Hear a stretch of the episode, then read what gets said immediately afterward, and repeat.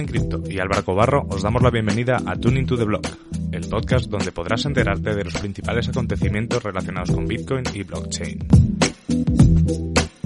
Cada viernes discutiremos las noticias más interesantes de la semana y compartiremos nuestras opiniones sobre los temas más controvertidos. Además, todas las semanas tendremos invitados especiales con los que podremos charlar, debatir y sobre todo aprender de los temas que levanten más interés al ecosistema cripto. Hola a todos, ¿qué tal? Muy buenas, bienvenidos una semana más al análisis semanal que hacemos en Bitcoin TV en Tune to the Block. ¿Qué tal, Juan? ¿Cómo vas? Hola Álvaro, hola a todos los que están oyéndonos hoy, esta tarde de viernes. Todo bien, afortunadamente, como siempre, trabajando juiciosos y bueno, esperando que, llegue el fin de semana a ver si podemos descansar un poquito. A ver, a ver, bien. Esta semana ha hecho muchísimo calor en Madrid, por lo menos hoy parece ser que parece ser que esta semana, que hoy ha empezado a bajar un poquito la temperatura y eso hace que pensemos un poquito más con la cabeza. Sí, es cierto, importante. Y, y, Juan, estuvimos hablando tú y yo, que no lo hemos vuelto a hablar, y mira, y lo vamos a hablar ahora en directo, que se me acaba de acordar.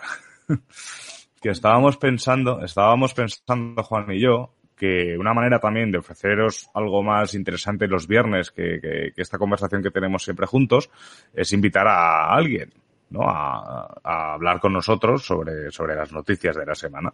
Y ese alguien puede ser alguien que esté habituado a hacer estas cosas en el ecosistema, de aquí invitamos a todo el mundo, y, y, una idea que tuviste tú, Juan, que me parece súper interesante, es dar la posibilidad a alguno de los espectadores que le apetezca poder participar aquí con nosotros un día. Así es, yo creo que puede ser una idea interesante darles la oportunidad de interactuar más con nosotros y con los demás. Ahí se conectan los de siempre, Ezequiel, Javier, saludos. Eh, si están animados, si se animan, si les gustaría participar aquí de pronto, cuéntenos por acá, a ver si, si de pronto les interesa. Supongo que Sevilla está más caliente que Madrid. Joder, en Córdoba, Argentina, 6 grados bajo cero. Uf, qué, qué envidia. Yo es que siempre he sido más de, siempre he sido más de frío, ¿eh? De que de calor. Pero, pero lo que hay. Oye, a mí el frío me da Así que nada. Cuando el frío es tan frío que, que, duele. El calor simplemente uno suda y me lo aguanto, pero el frío, frío, eh, muy feo.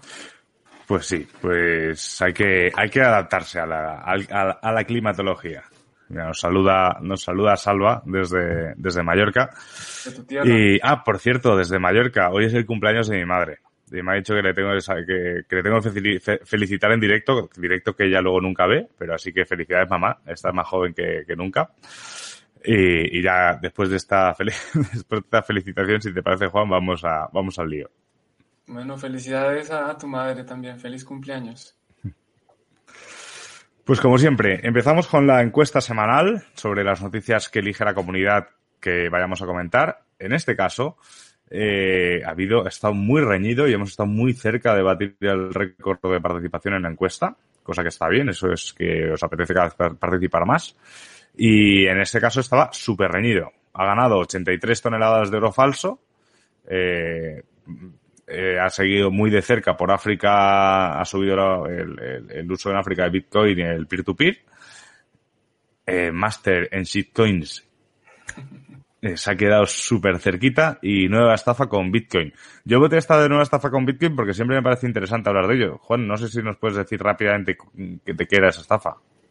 La verdad es que no me acuerdo. Era una estafa utilizando el nombre de Bitcoin para, para estafar a la gente, para separar a la gente de su dinero. No me acuerdo exactamente de qué se trataba, pero, pero bueno, pues podemos hablar de la, de la que ganó, que la verdad yo no estoy seguro si voté por esa, pero por lo menos sí es la que más me interesa y la que, la que más me gustaría hablar. Entonces, por mi parte, muy contento. Pues vamos a pasar a la, a la noticia ganadora, que es esta aquí. Escándalo financiero en China al descubrirse 83 toneladas de oro falso. Eh, eh, eh, em, o sea, ¿era oro relleno de algo? Sí, correcto. Era creo que tungstenio o otro, otro mineral que tenía características de densidad similares al oro. Entonces, por el peso era muy difícil de darse cuenta. Y estaba cubierto en oro. Y eso nos lleva, a pesar de que el oro tiene muchas ventajas sobre Bitcoin, principalmente que tiene 5.000 años de historia de, de ser utilizado como, como depósito de valor, como un bien preciado, pues tiene una desventaja muy grande y es que no es fácil de verificar. Y, creo que de eso hemos hablado. Si a mí me entregan un, lingote de oro en este momento, yo no tengo ni la menor idea si eso es oro o no. ¿Qué va? Exacto, no, no, no tengo ni la menor idea ni cómo saber. No sé la densidad, eso se puede buscar en internet, pero bueno. Pero si a mí me entregan Bitcoin hoy, yo sí tengo clarísimo si es Bitcoin. Puedo ir a tres exploradores de bloques distintos y revisar si efectivamente se recibió o no ese Bitcoin. Y nadie me puede falsificar Bitcoin, nadie me puede dar un Bitcoin falso, siempre y cuando pues yo sepa ir a, ir a mirarlo. Entonces creo que es una ventaja importante de Bitcoin sobre el oro. Eh, la mayoría de gente, de inversionistas que tienen oro, no tienen el oro directamente, lo tiene un custodio. ¿Y cómo saben que ese custodio sí sabe verificar eh, si es oro o no. Eh, creo que esto nos muestra un poco para dónde va el mundo. Pues no, no podemos depender de algo que no podemos verificar, me parece a mí. Entonces por eso me parece muy interesante la noticia.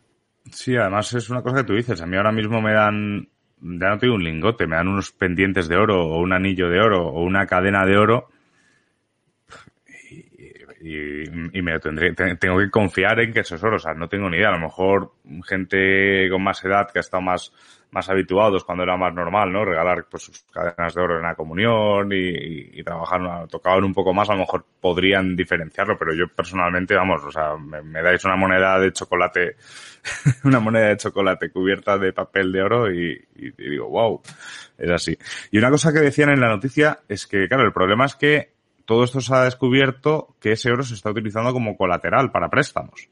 Es decir, que todos esos préstamos están colateralizados por, por algo falso, ¿no? O sea, ahí, y también decía la noticia que quizás en ese sentido es más seguro poner de colateral en un préstamo Bitcoin. Yo creo que hasta ahí estamos, yo creo que nos estamos pasando un poco de, de, de, optimistas de momento, pero, pero bueno, es, es, es una realidad que el Bitcoin es, si tienes los mínimos conocimientos es fácil, ¿no? A ver, te pueden colar Bitcoin Cash si te metes en la página de bitcoin.com, pero, pero en cuanto veas que no te llegan a tu dirección de Bitcoin ya sabes que la has cagado. Entonces, bueno, yo creo que es más fácil saber que el Bitcoin es real a que el Bitcoin es falso. Sí, también es interesante ver que mucha gente en el ecosistema dice, no, pero esto de DeFi, ¿yo por qué voy a poner un colateral que vale más de la deuda? Eso, eso no funciona. Y pues miren que esto viene haciéndose desde hace mucho tiempo, incluso con la industria del oro. Uno deja oro como colateral, como garantía de que después va a pagar ese préstamo y obviamente pues pasan estas cosas. Eh, obviamente tiene que haber sido de, China, no podía ser en otro lado. Eh, y sé, una compañía que creo que es una joyera, deja su, su oro como colateral, se lleva un préstamo y obviamente no creo que lo vayan a pagar porque pues el colateral que dejaron vale mucho menos que el dinero que, les han prestado. Entonces, pues es una lástima, pero eso es lo que pasa, eso es lo que pasa con cuando uno tiene un, cuando uno deposita valor en algo que no puede verificar. Yo sé que hay gente que coge y muerde el oro y se da cuenta que es oro, pues yo no puedo hacer eso. decirte que yo creo que, que, me das un trozo de jamón serrano y uno de jamón, bueno, de jamón serrano, jamón de jabugo, vale, pero si me, o sea, yo probando un trozo de jamón, pues tampoco te sabría decir cuál es el, eh, cuál es el perfecto y cuál es el, el de un euro de, de cualquier supermercado, ¿no? Bueno, sí, a ver, eso sí, creo. creo que sí, espero que sí. Pero bueno, Vamos a seguir con otra noticia que la verdad es que es la que ha dado título también a esto, porque sí que creo cierto revuelo y yo creo que es porque la gente está acostumbrada a leer solo el titular. Entonces, eh, vamos a verla, es que una empresa blockchain israelí dice que inventó un botón para deshacer las transacciones de Bitcoin. Claro, aquí cualquier persona que esté leyendo esto dirá, ostras, o sea que el riesgo del doble gasto está ahí, ¿no? Porque, porque si alguien manda unos bitcoins y puede volver atrás la transacción, ya no tenemos esa seguridad de la cadena. Pero bien, eh, teniendo en cuenta que sí que había habido eh, algunos eh, casos, ¿no? Con el, con el tema del replace by fee, que, que, según qué casos sí que se podría correr un riesgo real de, de, de volver para atrás una transacción, es importante aclarar que esta empresa israelí lo que ha hecho simplemente es meter como un punto intermedio entre dos personas que eh, ya acuerdan previamente que, que, hasta que la otra persona no firme que va a recibir esos bitcoins, eh, la persona que los manda los recupere. Es decir, si Juan y yo ahora mismo eh, pues yo le tengo que pasar, yo que sé, 100 euros en Bitcoin a Juan, pues simplemente se hace una especie de multisig en el cual cuando yo le digo, Juan, ya te he mandado eso, y Juan dice, perfecto, pone la firma o el código que yo le doy y lo recibe en su billetera y eso ya no es reversible. Pero pongámonos por casualidad que yo me he equivocado con la dirección o que incluso Juan se ha equivocado al darme la dirección, hasta que Juan no haya firmado eso, yo sí que puedo darle al botoncito de volver para atrás para volver a mandárselo bien. Es decir, es una capa de seguridad para el que envía el dinero, para el que va a recibir el dinero extra, pero no es un botón que mágicamente hace que vuelvan las, las transacciones a, cualquier otro lado. Así es, lo creo que lo has explicado perfecto. Es, es un contrato inteligente. Es, yo no diría que es una segunda capa porque es un contrato inteligente directamente en, en Bitcoin. Es un multisig y, time lock, eh, hash time lock, que significa que dos personas tienen que firmar para que la transacción sea aprobada. Entonces, si solo firmo yo, o, si solo firmas tú, que en este caso eres el que me está enviando el, el Bitcoin, pero yo no firmo, pues la transacción no se ejecuta. Eh, simplemente tenemos, que firmar los dos para que la transacción se haga. Y por otro lado, mencionabas lo de replace by fee. Replace by fee significa que se reemplaza por comisión, o sea que yo envío una transacción a la red que, es, que después puedo cambiar los parámetros y puedo decir, no, ahora yo quiero pagar una mayor comisión. Pero esto también es antes de que la transacción sea incluida en un bloque, antes de que la transacción sea aprobada. Porque si digamos que hay muchas transacciones en la red, los mineros están cogiendo las transacciones que pagan más comisión y la mía no la están cogiendo, pues yo puedo decir, ah, bueno, ahora la mía va con un poco más para que la incluya.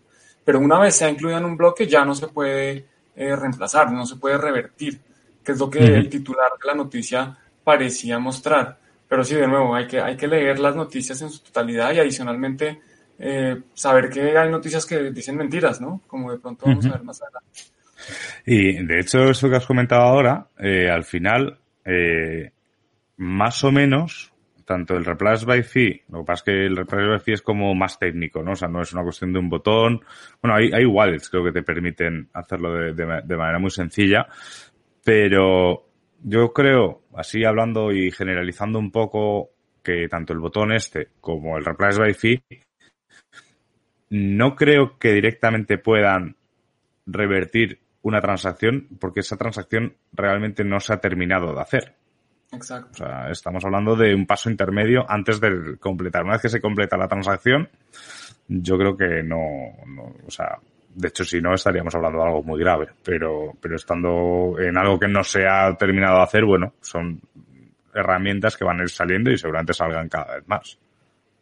Sí, yo, creo que es un desarrollo positivo, la verdad. Pues es una nueva forma de, poder transferir valor sin el riesgo de ir a equivocarse, o más bien que si me equivoco, pues hay una mitigación que no es tan grave. Esto de Replace by Fee, eh, creo que está en MetaMask, que se llama distinto porque pues es Ethereum, pero uno puede agilizar una transacción.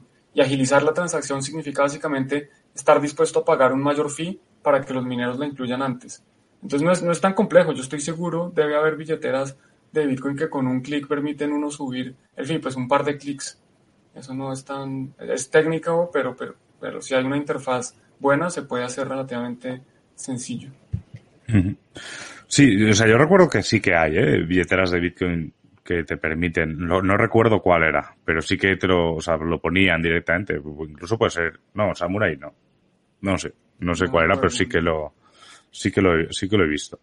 Y ahora vamos con una noticia que yo creo que podría ser perfectamente una de las noticias de la semana.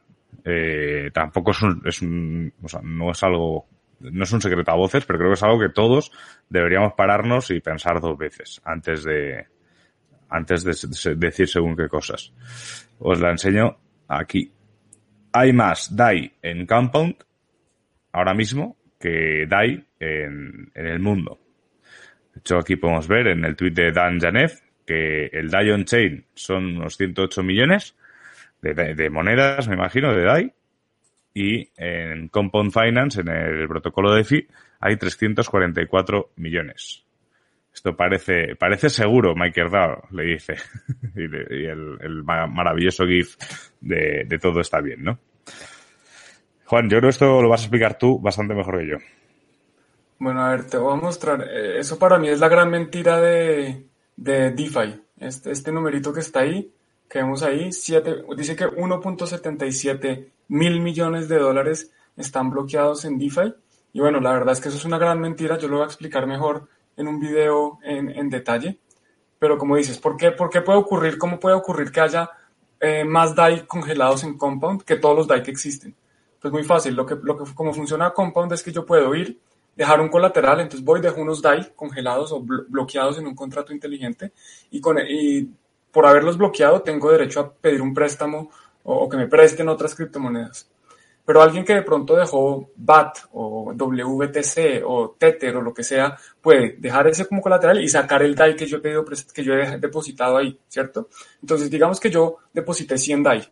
Alguien fue y tomó prestados esos 100 DAI. Después esa misma persona dice, ah, bueno, yo quiero poner estos 100 DAI como colateral para sacar un préstamo en WTC. ¿Sí? O WTC. Entonces, en este momento el contrato, el compound, tiene en teoría 200 DAI, porque tiene los 100 que yo puse, más los 100 que puso la otra persona, pero son los mismos 100. Entonces esos números se empiezan a inflar porque la gente puede volver a sacarlos y volver a ponerlos y volver a sacarlos y volver a meterlos y al final el número pues se empieza a crecer a pesar de que esos DAI no existen. Digamos que es, es similar a la reserva fraccionaria. Si todos quisiéramos sacar nuestros DAI al mismo tiempo, pues esos DAI no están porque están prestados. Eh, y están otra vez metidos. Es, es bastante complejo, pero yo creo que esa forma es la fácil de explicarlo. Se deja un colateral, se presta y ese mismo préstamo, que son estos mismos 100 que se pusieron inicialmente, se vuelven a meter.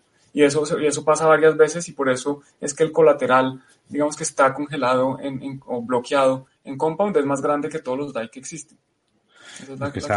Es que, estamos, hemos pasado de tener que poner un 150% de colateral a que exista realmente un 30%, un 33% de, de colateral en Compound, ¿no? O sea, si estamos hablando que en Chain hay 100 millones y, hay 300 en Compound, estamos ahí algo, algo está fallando. Decía, decía Javier, o sea, decía Javier que eso le suena a, la impresión de billetes de los bancos centrales y, y que se sacan tokens de nada a ver, no creo que sea exactamente lo mismo, pero, pero me vale el símil. Y, y a mí esto, yo sin aún haberme introducido demasiado en, en, DeFi y compañía, pero ¿no crees, Juan, que si colapsase Ethereum y tiene fundamentales para que pues, se pueda colapsar, ya sea el propio mercado o directamente un error en la implementación de Ethereum 2.0 o o una saturación bestial de la red por DeFi o por scams o por lo que sea, eh, y se vaya el precio como pasó en marzo, eh, yo creo que Maker aquí no sé cómo lo tienen cubierto. Sí, es un riesgo definitivamente que el, que el precio de, los colaterales baje y todo salga a liquidación y pues ese riesgo se, hizo efectivo, digamos, ocurrió en el jueves negro, en marzo, que fue el marzo 12, que efectivamente los colaterales bajan de valor no alcanzan a cubrir la deuda y pues hay que salir a, vender, que también fue lo que pasó, por ejemplo, en la crisis del subprime en Estados Unidos en 2008, cuando todos los bancos empiezan a prestar eh, dinero para, para, que la gente compre casas y la casa es el colateral, la vivienda que están comprando es el colateral y los bancos felices porque en ese momento los precios de, de los bienes inmobiliarios del real estate estaban subiendo, de los bienes raíces estaban subiendo. Entonces el banco decía, bueno, si esa persona no, me paga, yo no tengo ningún problema porque me quedo con la casa, que es el colateral en este caso. Se quedaban con la casa y pues no la vendían más cara. Pero cuando se explota la burbuja y los precios de las casas empiezan a caer, resulta que esas casas ya no cubren la deuda. Ya esas casas valen menos que lo que han prestado. Y ahí es cuando se empieza, pues llegó la crisis, una, una crisis total mundial que afectó a todo el mundo. En Islandia fue un país que casi se quiebra, casi desaparece del, del plano financiero mundial por precisamente hacer de, créditos colateralizados con activos que no, pues no van a subir infinito. Ese es un riesgo grande. Yo creo que eh, pues podría pasar, no solo que Ether, que, porque en este momento hay muchos colaterales. Está, eh, hablábamos de, de WBTC, eh, el día que, por ejemplo, Tether, el día que Tether salga que resulta que no tienen las reservas que dicen tener, o que el gobierno dice, bueno, este, este dinero queda congelado, o cualquier otro riesgo de estos, pues ese colateral ya no es tan bueno como era antes. Entonces yo sí creo que hay, hay muchos riesgos que es importante que, que, la gente los entienda y por eso en el curso de DeFi que vamos a sacar hay un capítulo dedicado a riesgos y es, es uno de los primeros porque es, es, algo de lo más importante, entender que hay oportunidades de hacer dinero, que esto es innovador, pero que es tecnología experimental, que hay, muy, hay volatilidad en el precio y hay muchos otros riesgos que también hay que tener en cuenta. Efectivamente, o sea, hay proyectos que son buenísimos dentro de, de DeFi y que nos pueden dar mucha confianza, ya sea por el tipo de personas o por cómo trabajan o por cómo están planteados, pero no dejan de ser proyectos experimentales en los cuales yo, a ver, si alguien le sobra el dinero, pues que, que vaya a lo grande, ¿no? Y que, que le ponga colateral 10 bitcoins si quiere en, en cualquier lado pero yo personalmente no. O sea, yo personalmente si hay, si, si experimento con estas cosas, trabajo con poco capital, que sé que puedo perder, que es una cosa que se dice siempre para invertir en trading, para, para invertir en Bitcoin, para invertir en cualquier cosa, pero en DeFi yo creo que hay que tenerlo muy, muy en cuenta, sobre todo por, por todo eso, o sea, porque, porque ya falló Maker en, en, en marzo y puede volver a fallar. Y yo creo que ahora mismo se está apalancando a un nivel peligroso, pero bueno, eso ya los que sepan más me, podrán corregir.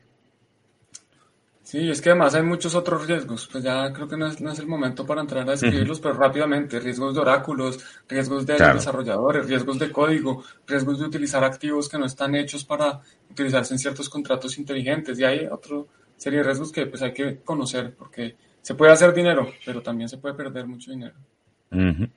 Así es. Y vamos a pasar, Juan, a los tweets de la semana tweet barra meme de la semana. Este es, es curioso porque siempre elegimos uno que, que, puede, que normalmente es el tweet de la semana, pero a la vez también puede ser el meme de la semana. Que en este caso estamos hablando de nuestro gran amigo Peter Schiff. A ver, así lo veis mejor. Eh, que pregunta que cuánto tiempo creéis que pasará eh, antes de que el precio de una onza de, de, de oro, de, supongo, de una onza de oro sea más alta que el precio de un Bitcoin se las daba aquí de optimista nuestro amigo Peter Schiff y dijo menos de un año, eh, menos de dos años, menos de cinco años y nunca pasará. Eh, 22.309 votos, resultados finales. Creo que mm, estoy por darle una propina en, en, en, en, Eternity o en Bad mismo. Ay Dios, Peter Schiff, Peter Schiff. Sí, hoy en día el precio de la onza de oro está más o menos, está entre 1700 y 1800, no ha llegado a 1800, está como en 1750 dólares por onza. Entonces yo tampoco creo que nunca vaya a pasar que Bitcoin esté por debajo, que el precio de un Bitcoin esté por debajo del precio de una onza de oro. Yo creo que ya esos tiempos se, quedarán en el pasado. Yo eh, creo que, que, a ver. Bitcoin caer mucho o y, o que el oro subiera mucho. Y a pesar de que soy muy positivo en oro, no creo que llegue al precio de Bitcoin. Y yo creo que para que el oro subiese muchísimo tendría que haber una coyuntura económica internacional de desastre absoluto, que también entendemos que en ese supuesto o posible colapso del dólar o del euro y compañía, el Bitcoin se vería reforzado. También estamos hablando de supuestos. Por lo tanto, yo creo que irían un poco los dos así pero Peter Schiff es Peter Schiff. Sí, igual, yo, yo creo fielmente que él al final tiene Bitcoin, es que me parece increíble. La mitad de sus tweets son acerca de Bitcoin. tiene Bitcoin y, seguro que ya has apuntado la contraseña de, acceso a la wallet. Las claves privadas no sé, la contraseña, eso ya esta vez, esta vez lo he aprendido. Y vamos a tener, este sí que no es meme, este sí que es un tweet, es un hilo súper interesante de Sergio Valenzuela, eh, que habla de estafas de, de ecosistema de criptomonedas. Parte 1. Hilo. Os leo un poco. El pasado 13 de junio, un tal Eric Savix 1 abrió un hilo con un vídeo lacrimógeno donde denunciaba el robo de bitcoins que había conseguido ahorrar con mucho esfuerzo y trabajo durante los últimos siete años. Creo que además se le, se le dio, a, esta noticia se le dio eh, cobertura en, incluso en, en, muchos medios criptos, o sea, y, y personajes bueno, aquí como dicen, ¿no? El, o sea, generó bastante revuelo en el cripto Twitter, incluso para ser retuiteado por multitud de cuentas de relevancia, ¿vale? Eh, a Sergio concretamente el tema le olía un poco a chamusquina y en su grupo de Telegram eh, eh, lo que hizo fue decir, ¿será verdad una treta más? Lo cierto es que su nueva dirección ya acumula casi medio Bitcoin en menos de 24 horas. Estamos hablando de Estamos hablando que, que eso, que la persona en cuestión había puesto el vídeo aquí, es este es el vídeo que se veía, y, ahí tenía una dirección, ¿no? Como, gente, por favor, ayudadme, ¿no? Y hoy, el día 1 de julio, le dio a Sergio por buscarlo y ya no existía ni el tweet ni la cuenta. Visto lo visto. cosa que le hizo sospechar, ¿sabes? Al final era una dirección de Bitcoin recién creada, en el segundo tweet del hilo, como así como quien no quiere la cosa, una, una Bitcoin, todo el mundo, pues la gente diciendo, ay, pobrecito, la gente le empezó a donar, le empezó a donar. Eh, esta persona no aportaba pruebas de que la estafa había sufrido, simplemente es que decía que estaba al borde de suicidio, tal. Y al final, pues resultó que esta persona eh, levantó la no despreciable cantidad de un Bitcoin en tres días, unos 9.200 dólares al cambio de ese día, y esta cuenta ya está vacía totalmente. Esta persona ha desaparecido, los Bitcoins también, así que desconfianza, investiga, desconfianza, analiza, desconfianza, aprende, desconfía, mente y desconfía. Sergio, bien, enhorabuena por este hilo porque me parece súper interesante que te hayas dado cuenta de esto y yo creo que además eh, estamos ante un caso claro de, que no hay que confiar en todo lo que se ve.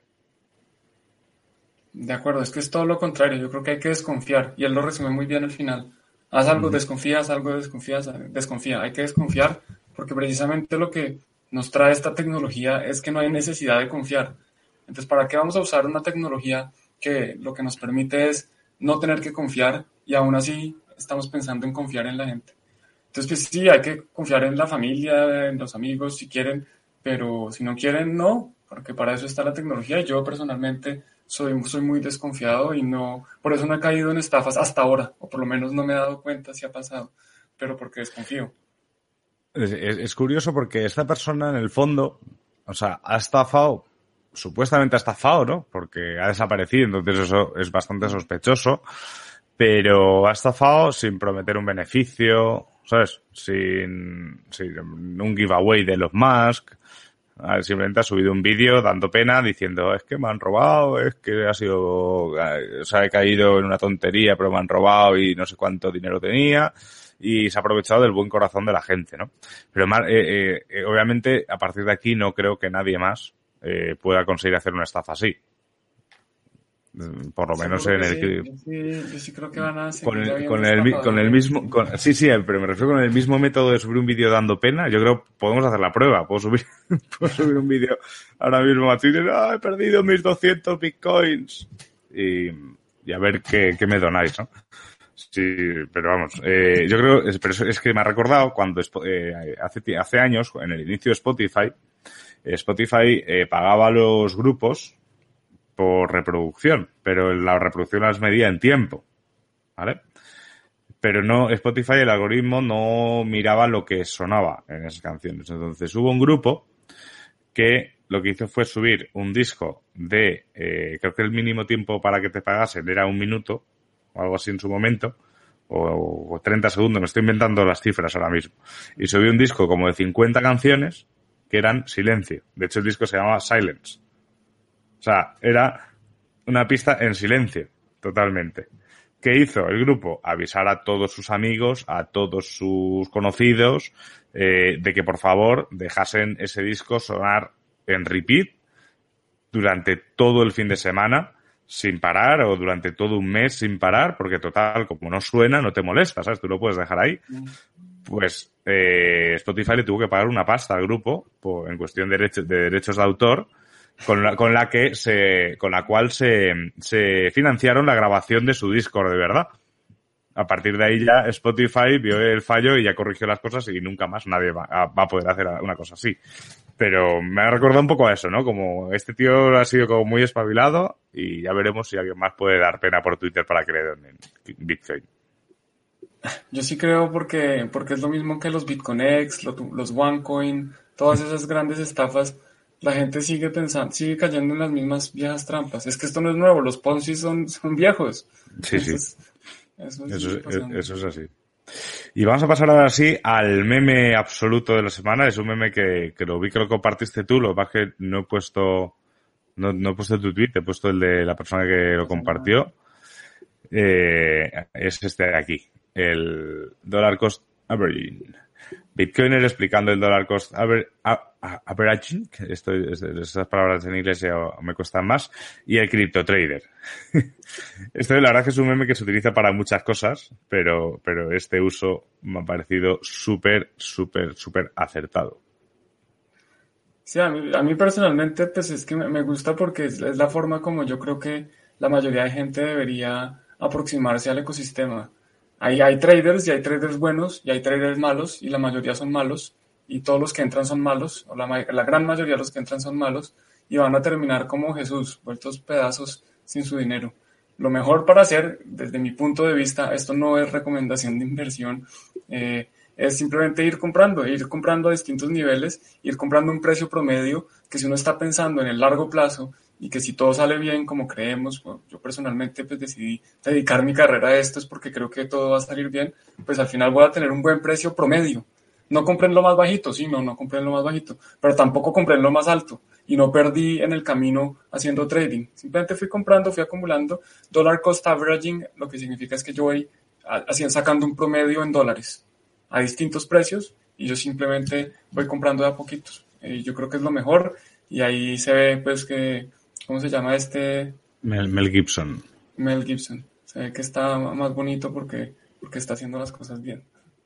O sea, para los que nos escucháis en Tuning to the Blog, que eso no lo hemos pensado, y eso no lo hemos pensado para, eh, para los que nos estáis escuchando en Turing to the Blog, que es una imagen de la grabación de la Pasión de Cristo de, Mel Gibson, y sale obviamente Mel Gibson eh, vestido de calle, limpio, perfectamente, explicándole algo al actor que hace de, de, Jesús, que encima es justo después de la escena en la que está Jesús cubierto de sangre con la corona de espinas. O sea, es una, que está bastante Así que para, para los que nos estáis escuchando, para que sepáis un poco del meme que estamos hablando. Sí, entonces Mel, Gibson es un, es un bitcoiner que explica el dollar cost averaging y el crypto trader, pues obviamente por estar haciendo trader sin saber, terminó todo vuelto a pedazos. Eso es, está, está, es curioso. Y aparte yo creo, yo creo que estos días que alguna vez eh, alguien me ha preguntado, ¿no? El, otro día que me fui a comer con mis amigos de la universidad, uno me preguntaba, oye, y al final, esto de invertir en Bitcoin, ¿cómo es? Tal, y, yo le dije, a ver, para empezar, hazte un curso, yo te doy si quieres un cupón del de Bitcoin o, o, o hazte el de Bitcoin, que tampoco es caro, y, y, y ya te explico también todo lo que quieras, pero, pero no te pongas a invertir como loco, ¿sabes? O sea, de hecho, la, la, manera yo creo que es un poco más segura, sobre todo porque no te descapitalizas de golpe, es entrar de a pocos, eh, pues cada dos semanas, o cada mes, o cada semana si quieres, o como tú quieras hacerlo, eh, pero, pero controlado y de manera casi marcial. O sea, si tú sabes que cada 15 días pones, yo que sé, 100 euros o 100 dólares en Bitcoin, da igual, si sube o baja el precio, tú cada 15 días, tú, tú, tú, tú, tú, tú. Y de esa manera también si tienes una urgencia, pues puedes salir antes. O sea, no, no, estás con las manos atadas. Pero bueno, aquí cada uno, cada uno se puede hacer. Comentad aquí una cosa que, uy, no está para los dos. eh, acá en Argentina basta con tener buenas migas con el gobierno. Puedes comprar dólares a 70, vender fuera del banco a 120 y repetir el proceso. Si eres amigo del gobierno, en un día puedes hacer un millón de dólares. Wow. Buen negocio ese. Arbitraje, arbitraje viene, ni arbitrar ni leches. Hay que buscarse un amigo en el gobierno argentina. A ver si los chicos de Crypto Resources nos, nos, nos encuentran un contacto por ahí. Sí, yo sé que en Venezuela eso también se puede hacer y mucha gente lo hizo. Era precisamente comprar eh, dólares baratos y después venderlos caros. pues sí. Eso es el, arbitraje puro y duro. Eh, y vamos a pasar a la noticia que nos trae BitNews, que como sabéis eh, lleva ya unas semanas eh, apoyándonos. en este caso es una noticia que, que, deja bastante que pensar que TikTok tiene acceso a sus monederos de criptomoneda. Al final, bueno, TikTok supongo que no hace falta que os expliquemos qué es. O sea, es una plataforma que se ha vuelto masiva y sobre todo, por ejemplo, en España ha ganado muchísimos usuarios en, eh, durante el confinamiento, porque, pues no sé, la gente se divierte haciendo como que dobla, como, pues, no sé, a mí la verdad es que me parece un poco absurda la, aplicación en sí. Me gustaba más Vine en su momento, que, por lo menos eh, era más sencilla. Pero bueno, esto es una aplicación china que siempre ha tenido el espectro detrás de que, la, que te pueden estar espiando. Y bueno, es que estamos hablando de China y estamos hablando de una mm, aplicación que ahora mismo debe ser de las aplicaciones con más usuarios que hay en el mundo. Sí, está creciendo fuertemente. Eh, a mí un primo que estaba metido en temas de, redes sociales me dijo, mire, tiene que estar acá, es una plataforma para, para ganar seguidores, para generar contenido, para llegar a más gente, pero yo siempre dudé mucho de, de la procedencia de la aplicación. Digamos que estoy seguro que Twitter me espía, que Facebook me espía, que YouTube nos está espiando, pero no quiero que más me espíen, ¿no? Y, y lo que habla también es que eh, una persona estuvo tratando de hacer, eh, se llama reverse engineering, que es básicamente tratar de, partiendo de la, de la aplicación, ir, ir, para atrás en todos los pasos de ingeniería que hubo que hacer para llegar a la aplicación. Entonces empiezan como a descomponerla y se dieron cuenta que, pues que sí, que están tomando información, por ejemplo, de, las, de cuando uno copia algo y lo guarda en el portapapeles para copiar y pegar, entonces ellos los están espiando. Entonces, por ejemplo, todas las direcciones de, de, Bitcoin que uno está copiando en el móvil y enviándoselas a alguien para que le envíe Bitcoin ahí, digamos que yo te envío, oye Álvaro, por favor, pásame lo que me debes y te lo pego en WhatsApp. Pues esta aplicación lo está todo, está vigilándolo. Eh, y lo de los monederos, a ver, no sé si lleguen a entrar al monedero y sacarte las llaves privadas. Yo personalmente prefiero no tener TikTok y pues no lo tengo y no lo voy a usar y espero que pueda mantenerme en, en esto y que nunca llegue a usarlo pero bueno, si algún día lo uso, todos tenemos derecho a arrepentirnos también. en, en, la India la han prohibido, TikTok. En, la India. Y en Estados Unidos no, me, no tengo dudas de que también lo quieran prohibir porque, eh, porque pues son chinos y no quieren darle nada a los chinos. Claro, claro. En la India creo que hubo una especie de troleo masivo de, de, de calificarla con una estrella en, en, el, en, el, Play Store de Google y en el App Store de Apple. Entonces, claro, de repente pasa a tener una aplicación de cuatro estrellas a, tener una media de dos. Y luego aparte el gobierno, o sea, tanto Google como Apple borraron esas, esas calificaciones como para devolver la, la normalidad a la tal, pero luego ha venido el gobierno indio y ha dicho, toma, saco. Así que, cuidado con estas cosas. Hay que tener cuidado, ¿eh? También hay que tener mucho tener cuidado. Si estuviese aquí Antonio nos lo diría con el tema de FaceApp y compañía. Esta la aplicación que ahora todo el mundo sale con convertido en mujer o convertido en hombre si eres mujer.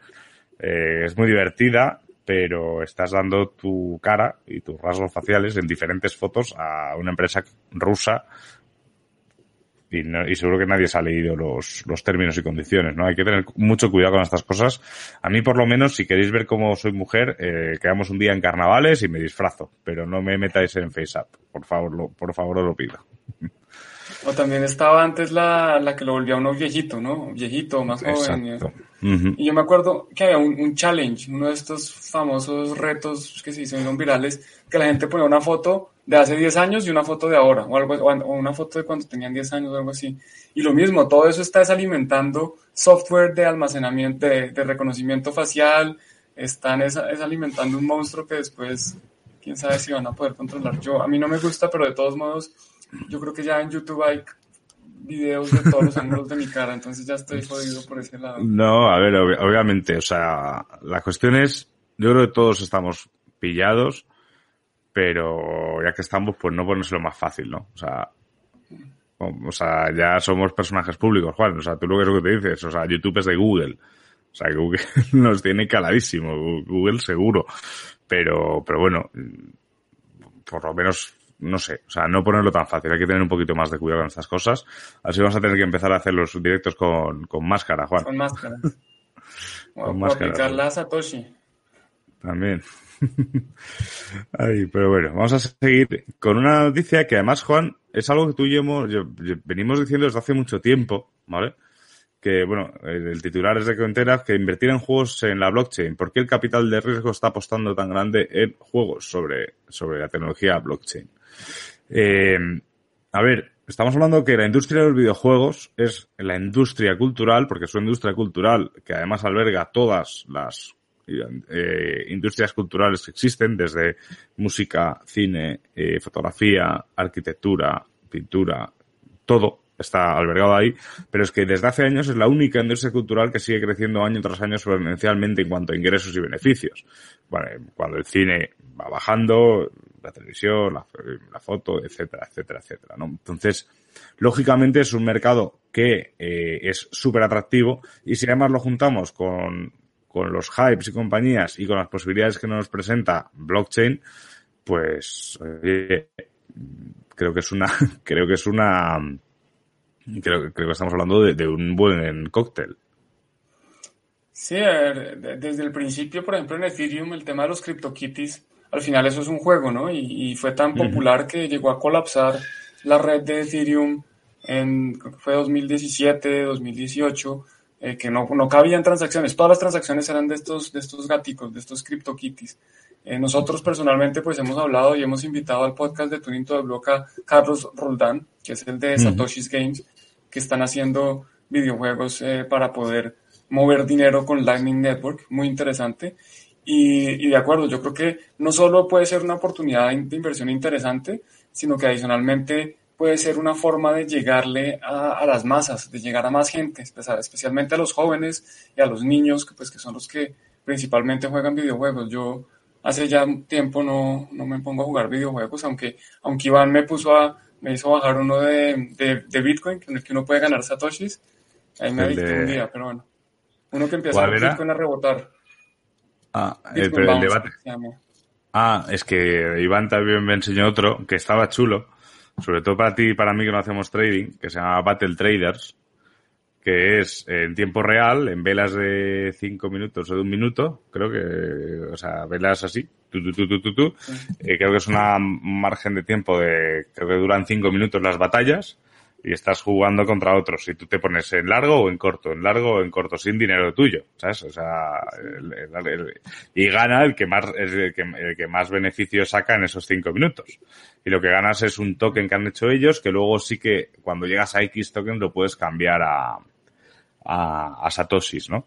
Pero bueno, yo que no hago trading, la verdad es que hace mucho que no, que no lo he usado, pero, pero, pero gané un par de partidas, eh, ojo ojo que aún voy a tener, que aún voy a tener capacidad de esto.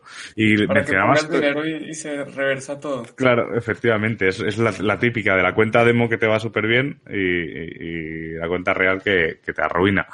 Y hablando de Satoshi Games, eh, lo último que recuerdo, que están subiendo últimamente mucho, mucho contenido de gameplay suyos y de escenarios y de cosas que están poniendo, recuerdo un tweet que decía que tras la Bitcoin tiene que haber ahora en agosto, ¿no? Una, un evento de Bitcoin que va a ser online, que iba a ser presencial, pero se ha hecho online por el tema de la pandemia. No recuerdo ahora el nombre, pero creo que creo recordar que era importante. Y decía que ya en la beta en la cual tenemos acceso tú y yo, y cualquiera de vosotros tenéis acceso si, si la compráis, eh, ya van a introducir el multijugador, Juan, así que podemos ir practicando. Tú y yo, para que, que no nos ganen luego toda la gente que sabe jugar mejor que nosotros. Sí, la verdad es que yo, yo, de nuevo, es que si me, si me vuelvo adicto a uno de esos juegos, eh, ya pierdo la vida. Y, con todo lo que viene en mi vida, no tengo mucho tiempo de ponerme a jugar. Yo creo que le voy a regalar ese juego a mi hermano, a ver si de pronto él se le saca mejor provecho. Es que, es que le, me haría un mal muy grande si me pongo a jugar eso. Sí, sí. Pues no, a ver, yo, yo probo la beta, pero claro, al final estás jugando tú solo y es el mismo tal, y pues juegas dos minutos y dices, vale, ya, ya está, quiero, tengo ganas de más. Sí, pero bueno, quizá, claro, claro. Quizás podemos montar aquí, puedo, puedo, puedo, montar en Bitcoin, ¿no? Como si fuese un gamer y hago streamings en directo de lo malo que soy. Eso. Ah, porque eso ya es trabajar, eso no es jugar. Entonces, claro, claro, eso es trabajar. Eso es trabajar, podemos trabajar aquí los dos. y decía... Él dice... Ah, sí, ah, sí, sí, sí, ponlo, ponlo. Sí, sí. Bueno, que, que, con estos juegos es que se mejoran los, los bots de trading. Eh, yo también, yo participo en uno que de, de Swissborg, algunos sabrán, que es, bueno, hay que predecir uh -huh. si el precio va a subir o bajar en las próximas 24 horas. Y yo participo porque es un uh -huh. juego y porque Swissborg fue la primera empresa en cripto donde yo trabajé y les tengo un aprecio especial. No es recomendación de inversión, yo no compraría sus tokens, nada. Pero, pero sí, claro, la idea es medir sentimiento, medir la gente que piensa en cada momento y, de, de, acuerdo, a eso adaptar los algoritmos para comprar o vender dependiendo de lo que la gente esté haciendo. Y hablando de bots de trading, eh, tengo confianza cero en los criptobots, yo en general, pero estaría bien a lo mejor investigar un poco qué tipo de bots pueden ser más no fiables en cuanto a beneficios, pero pero fiables en cuanto a seguridad de tus activos, ¿no? O sea, por, porque es algo que se ve mucho y, y, yo creo que algo tiene que haber que sea real, o sea, o que por lo menos no te vayan a robar. Esa, esa, es, la, esa es la historia, no sé. Pues mira, es que los bots de trading, digamos, el trading algorítmico existe desde hace mucho tiempo. Esto está antes de los criptoactivos. Eh, sí, hay, sí, claro. hay, desarrolladores en, en, en, Wall Street trabajando en crear bots eh, de trading. Y eso, y eso uh -huh. de nuevo, el, trading es una actividad legítima, que hay gente que la hace bien y hace dinero y hay bots que sí funcionan y que tienen unas señales buenas de cuándo comprar, cuándo vender y, lo hacen bien.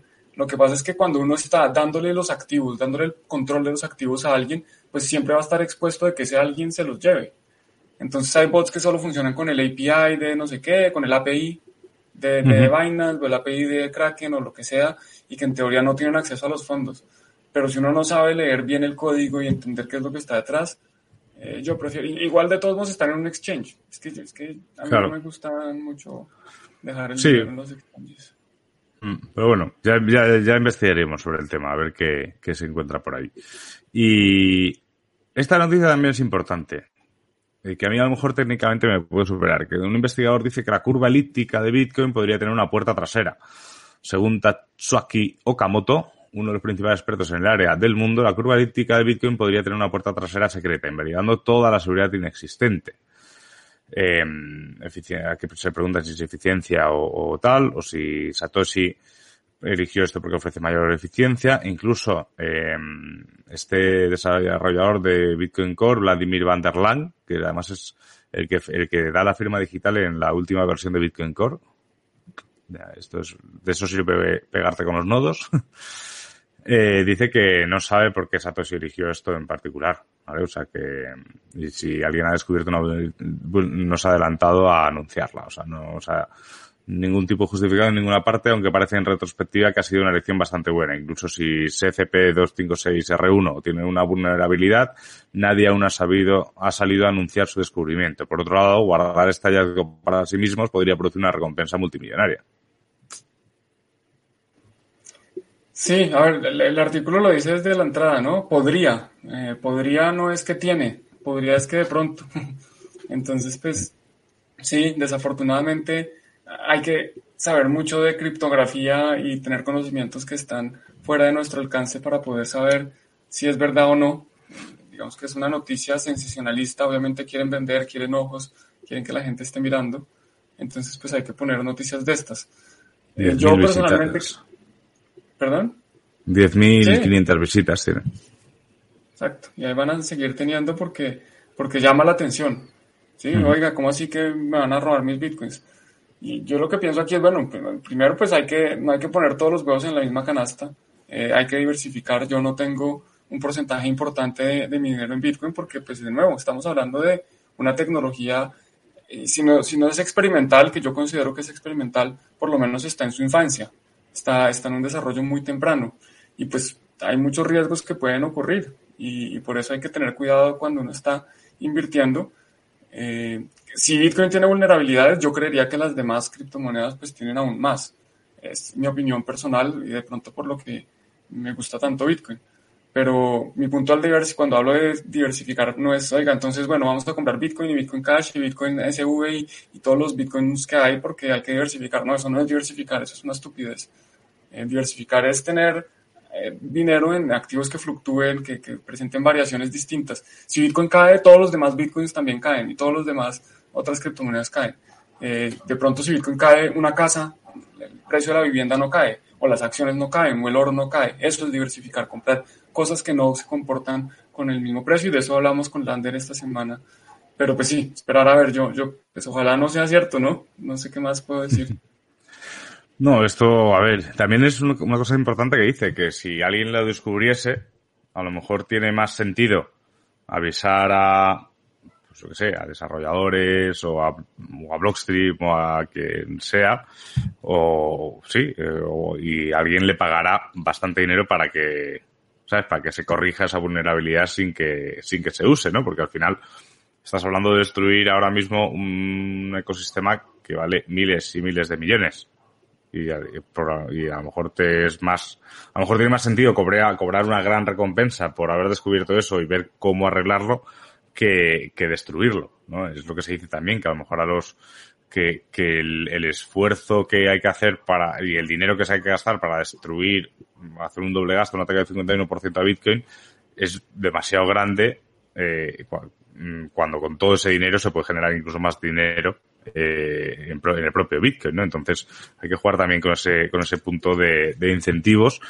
Así que bueno, Hombre, me preocupa, pues, pues, como me preocupa cualquier cosa mm, en referente a Bitcoin. Que sea una amenaza real próxima, yo creo que lo dudo. Pero bueno, eso ya no, no, quién sabe. Es como la, computación cuántica. Mucha gente dice, no, pero la computación cuántica representa un riesgo para Bitcoin. Sí, pero también representa un riesgo para los bancos, para los arsenales nucleares, para Internet, para todas las comunicaciones representa un riesgo.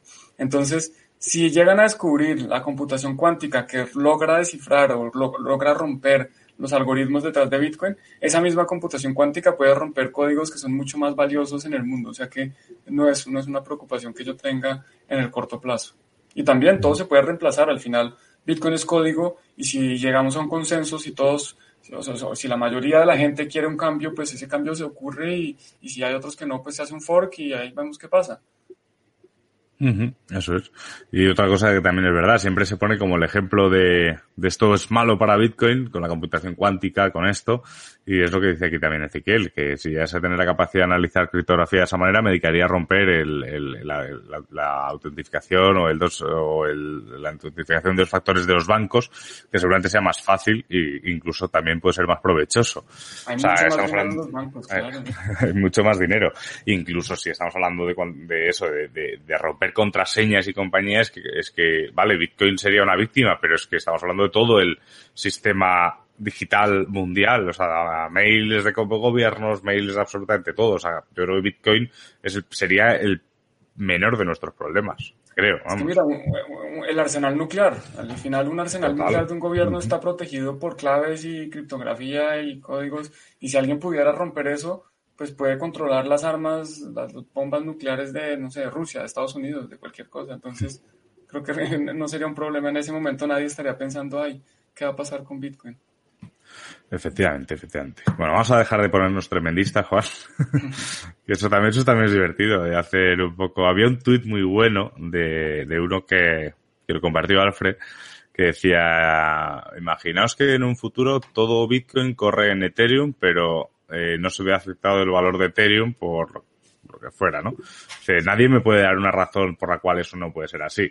Y, o sea, lo hacía como, como ida de olla mental, ¿no? Y, luego le troleaban y decía, uno le decía, el, eh, imagínate que dentro de unos años esta persona borra el tweet porque ha dicho una tontería y, le contesta al que lo escribe, es posible. Estamos hablando de, posibilidades, es posible, ¿por qué no? ¿Sabes? Pero bueno, vamos a ponernos así un poco ya más con cosas chulas. Que es que en España se realizará el primer hackathon DeFi eh, y lo organizan también los amigos de CryptoPlaza en el cual de momento tienen eh, el apoyo con, pues de MakerDAO, de Balancer, de Sliceset, en el cual pues eso, un hackathon en el cual diversos desarrolladores se dedicarán a, generar aplicaciones DeFi del 9 al 11 de octubre en CryptoPlaza en Madrid. Eh, la verdad es que yo tengo ganas de verlo, porque va a participar gente interesante y seguro que podemos aprender muchísimas cosas. Sí, yo creo que es una iniciativa muy buena. Yo felicito a Jesús y a todo el equipo de, de CryptoPlaza por estar haciendo esto. Creo que al final solo va a beneficiar al ecosistema, a los desarrolladores. La gente que está aprendiendo puede ir a aprender más. La gente que tiene ideas puede ir a desarrollarlas. Eh, creo que es muy bueno porque al final, hoy lo que se necesitan es desarrolladores. Hoy que se está desarrollando la tecnología, pues son las personas que más pueden aportar. En el futuro yo creo que va a haber espacio para gente de mercadeo, de publicidad, que escriban, financieros, abogados, de todo, pero hoy yo creo que el, centro pues es el desarrollo, que estamos desarrollando la industria, estamos desarrollando proyectos y creo que, creo que es genial esta iniciativa. La, la, aplaudo, la celebro, la comparto y los invito a todos los desarrolladores que están viendo esto, que se animen a participar si están en Madrid y si no están en Madrid y pueden venir, pues aprovechen que yo creo que es una oportunidad muy grande para aprender, para desarrollar y de pronto saldrá el nuevo, el futuro de, de DeFi. Uno no sabe de dónde vendrá un nuevo proyecto que, que realmente tenga un impacto y que pueda servir para tener mayor adopción o hacer dinero o lo que quieran que quieran que puedan hacer. Será interesante ya veremos, Juan. Quizá podemos ponernos tú y yo ahí una mesa en directo y, vamos contando cosas. Ya veremos. Queda mucho para, para octubre, pero, pero por lo menos es un evento que, que sobre todo ahora que DeFi está en boca de todos, es, es interesante. Y vamos a pasar a una noticia eh, que también está en el título, ¿no? Estamos hablando que estos días eh, se está hablando mucho de PayPal y que se acerca el momento de que PayPal ofrezca criptomonedas directamente desde su plataforma a millones de personas, porque si no se va a quedar detrás de la gente. Y PayPal, y PayPal, y PayPal, y PayPal. Y hay un primer paso, aunque no lo ha dado PayPal. Vamos a, vamos a, vamos a dejar eso claro también. Vamos a hacer también aquí un clickbait. Eh, que es que PundiX en su dispositivo Expos eh, ya ha introducido eh, pues PayPal, ¿no? Lo, va, a hacer además en dos fases. Desde ya, los, los, usuarios que están en Estados Unidos, que mm, ya van a tener acceso a, Pundi, a PayPal Here, es una aplicación que es que no está, no está disponible en otras partes del mundo, o creo que está en Estados Unidos y poco más. Y, eh, y dentro de unas semanas, de dos semanas, ya pues todos los usuarios ya podrán tener la aplicación de PayPal dentro del aparato.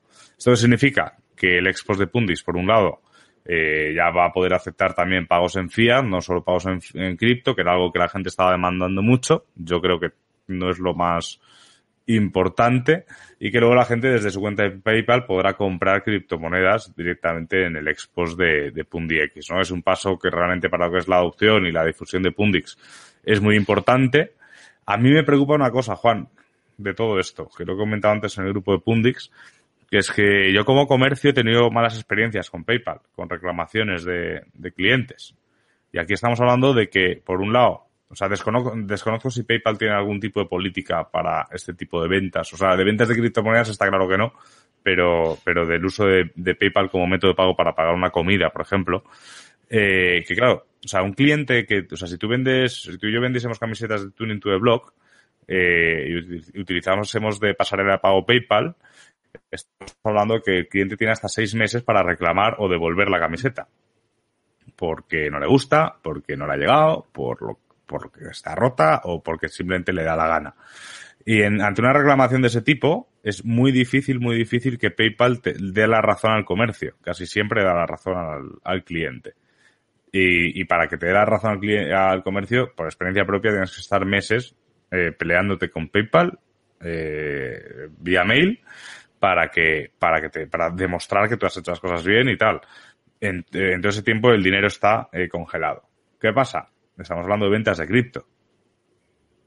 Esa, existe esa, desprotección, eh, puede ser peligrosa. Por eso digo que no sé si hay algún tipo de política de este tipo o directamente con un hash. Lo que pasa es que, claro, PayPal tendría que entender que, que tú le mandas el hash de la transacción diciendo, oye, yo le he mandado las monedas, ¿sabes? Pero, claro, es que estamos hablando de eso que a mí me parece un poco peligroso. O incluso, si yo voy a un restaurante contigo, Juan, vamos a, yo qué sé, vamos al Diverso en Madrid que vale 200 euros el menú.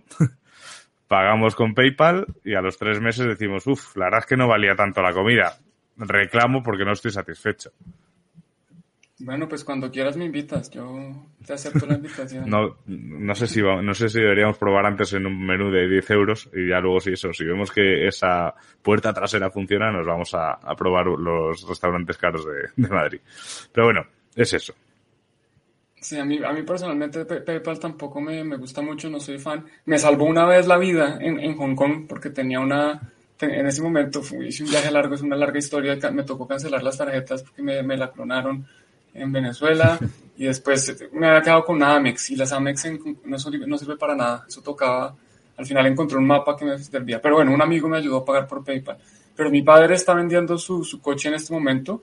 Me dijo, no, mira, me acaba de llegar una oferta súper buena y que me pagan con PayPal. ¿Qué es eso? Y yo no, eso es una estafa. Eso es un huevón que te va a dar un dinero por PayPal, tú lo recibes y después hace el reclamo y te lo saca. Y ya pues no tienes el coche y ni el dinero.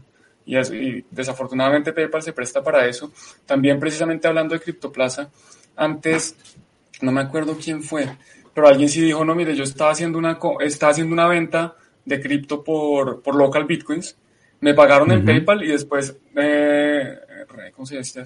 devolvieron. Eh, sí, sí, hicieron. Devolvieron la operación. La, entonces, pues se presta para eso. Entonces yo tampoco soy como muy fan de, ese a sistema. eh, con, vamos a, con Visa, tú también tienes esa, o sea, con Visa también puede pasar, o pasa que es más tedioso conseguirlo, ¿vale? Pero, pero también puede pasar. O sea, al final, incluso con una transacción bancaria también tienen X días para volverla para atrás, o sea, que no es algo solo de PayPal. Eh, yo digo por, porque tenemos que tener claro estas cosas, no solo con Pundix, eh, por local bitcoins o cuando alguien te quiere comprar bitcoin de, persona a persona y te dice, ah, usamos PayPal. Yo creo que estás muy desprotegido. Yo nunca utilizaría PayPal para esto, pero bueno. Hay que ver también cómo, supongo que si Pundix lo ha puesto, sabe todas estas cosas y, y, bueno, cuando, cuando llegue la aplicación, pues ya la probaré y ya te diré que si quieres podemos hacer la prueba tú y yo, Juan. Te vendo, te vendo 20 euros de, Bitcoin y, vemos qué pasa. Pero bueno, es una buena noticia para Pundix, sí, sin duda, pero, pero ojo, ¿eh? hay que tener cuidado con, con la seguridad de, PayPal y, con Pundix y con todo. Y con esto, eh, no sé si tenías tú una, alguna pregunta de esto, Juan, o, pasamos ya. No, en realidad creo que me, me, quedó claro ya, un poquito lo explicaste bien, a ver cómo es que funciona. Y pues por otro lado está PayPal que quiere empezar a, o bueno, que se especula bueno, sí. que PayPal quiere empezar a ofrecer eh, compras y ventas de criptomonedas.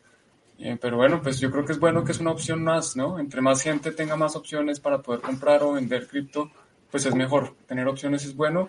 Hay unas mejores que otras, también depende de lo que uno quiera. Hay unas más costosas, otras más baratas, unas más privadas, otras menos. Entonces, pues ya hay para todos. Entre más, pues mejor. Eso es. Y vamos a pasar a la última noticia, que más que una noticia es casi una reflexión. Eh, o sea, que o sea, es buena noticia, ¿no?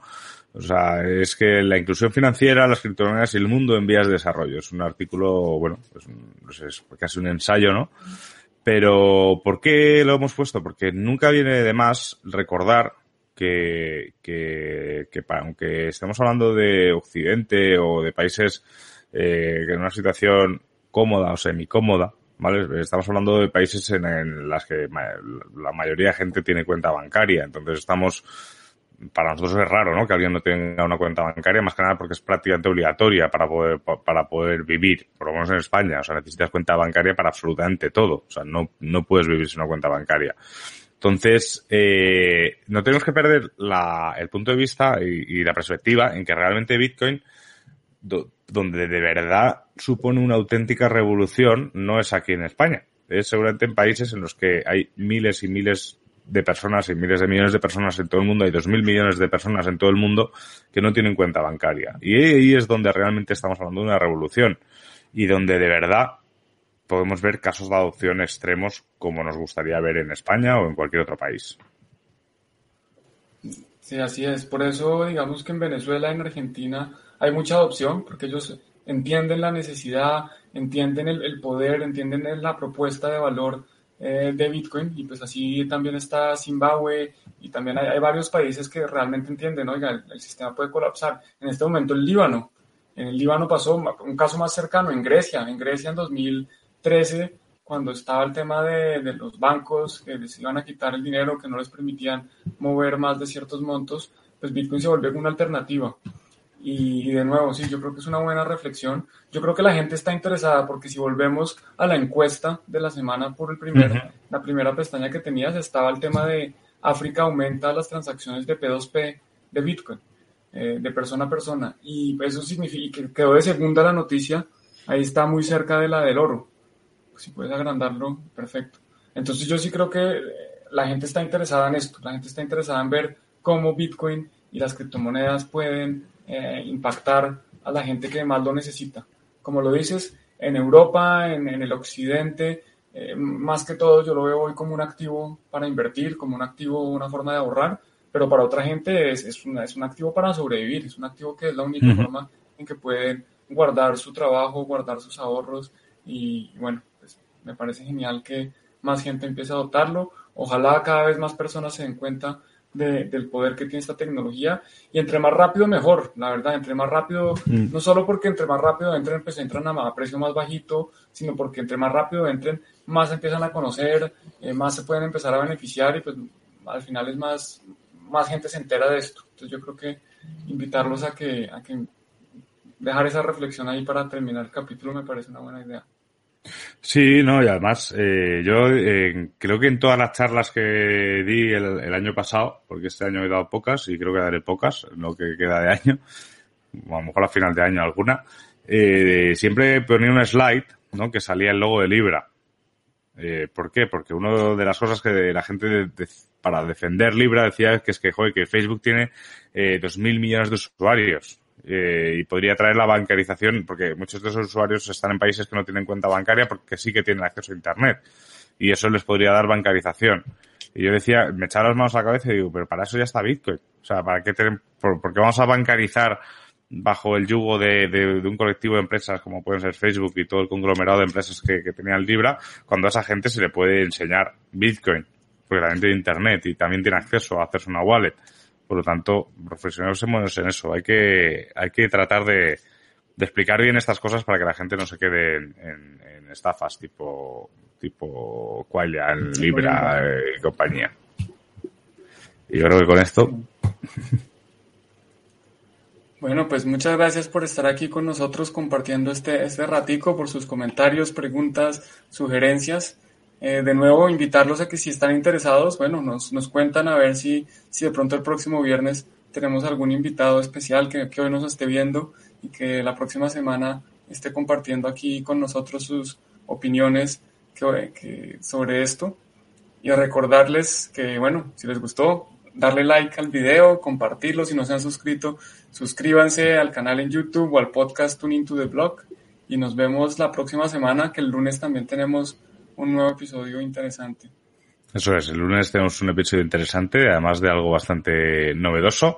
Así que nada, pasad buen fin de semana y cuidad mucho, eh, estar seguros y no confiéis, verificad. Hasta luego. Exacto. Chao.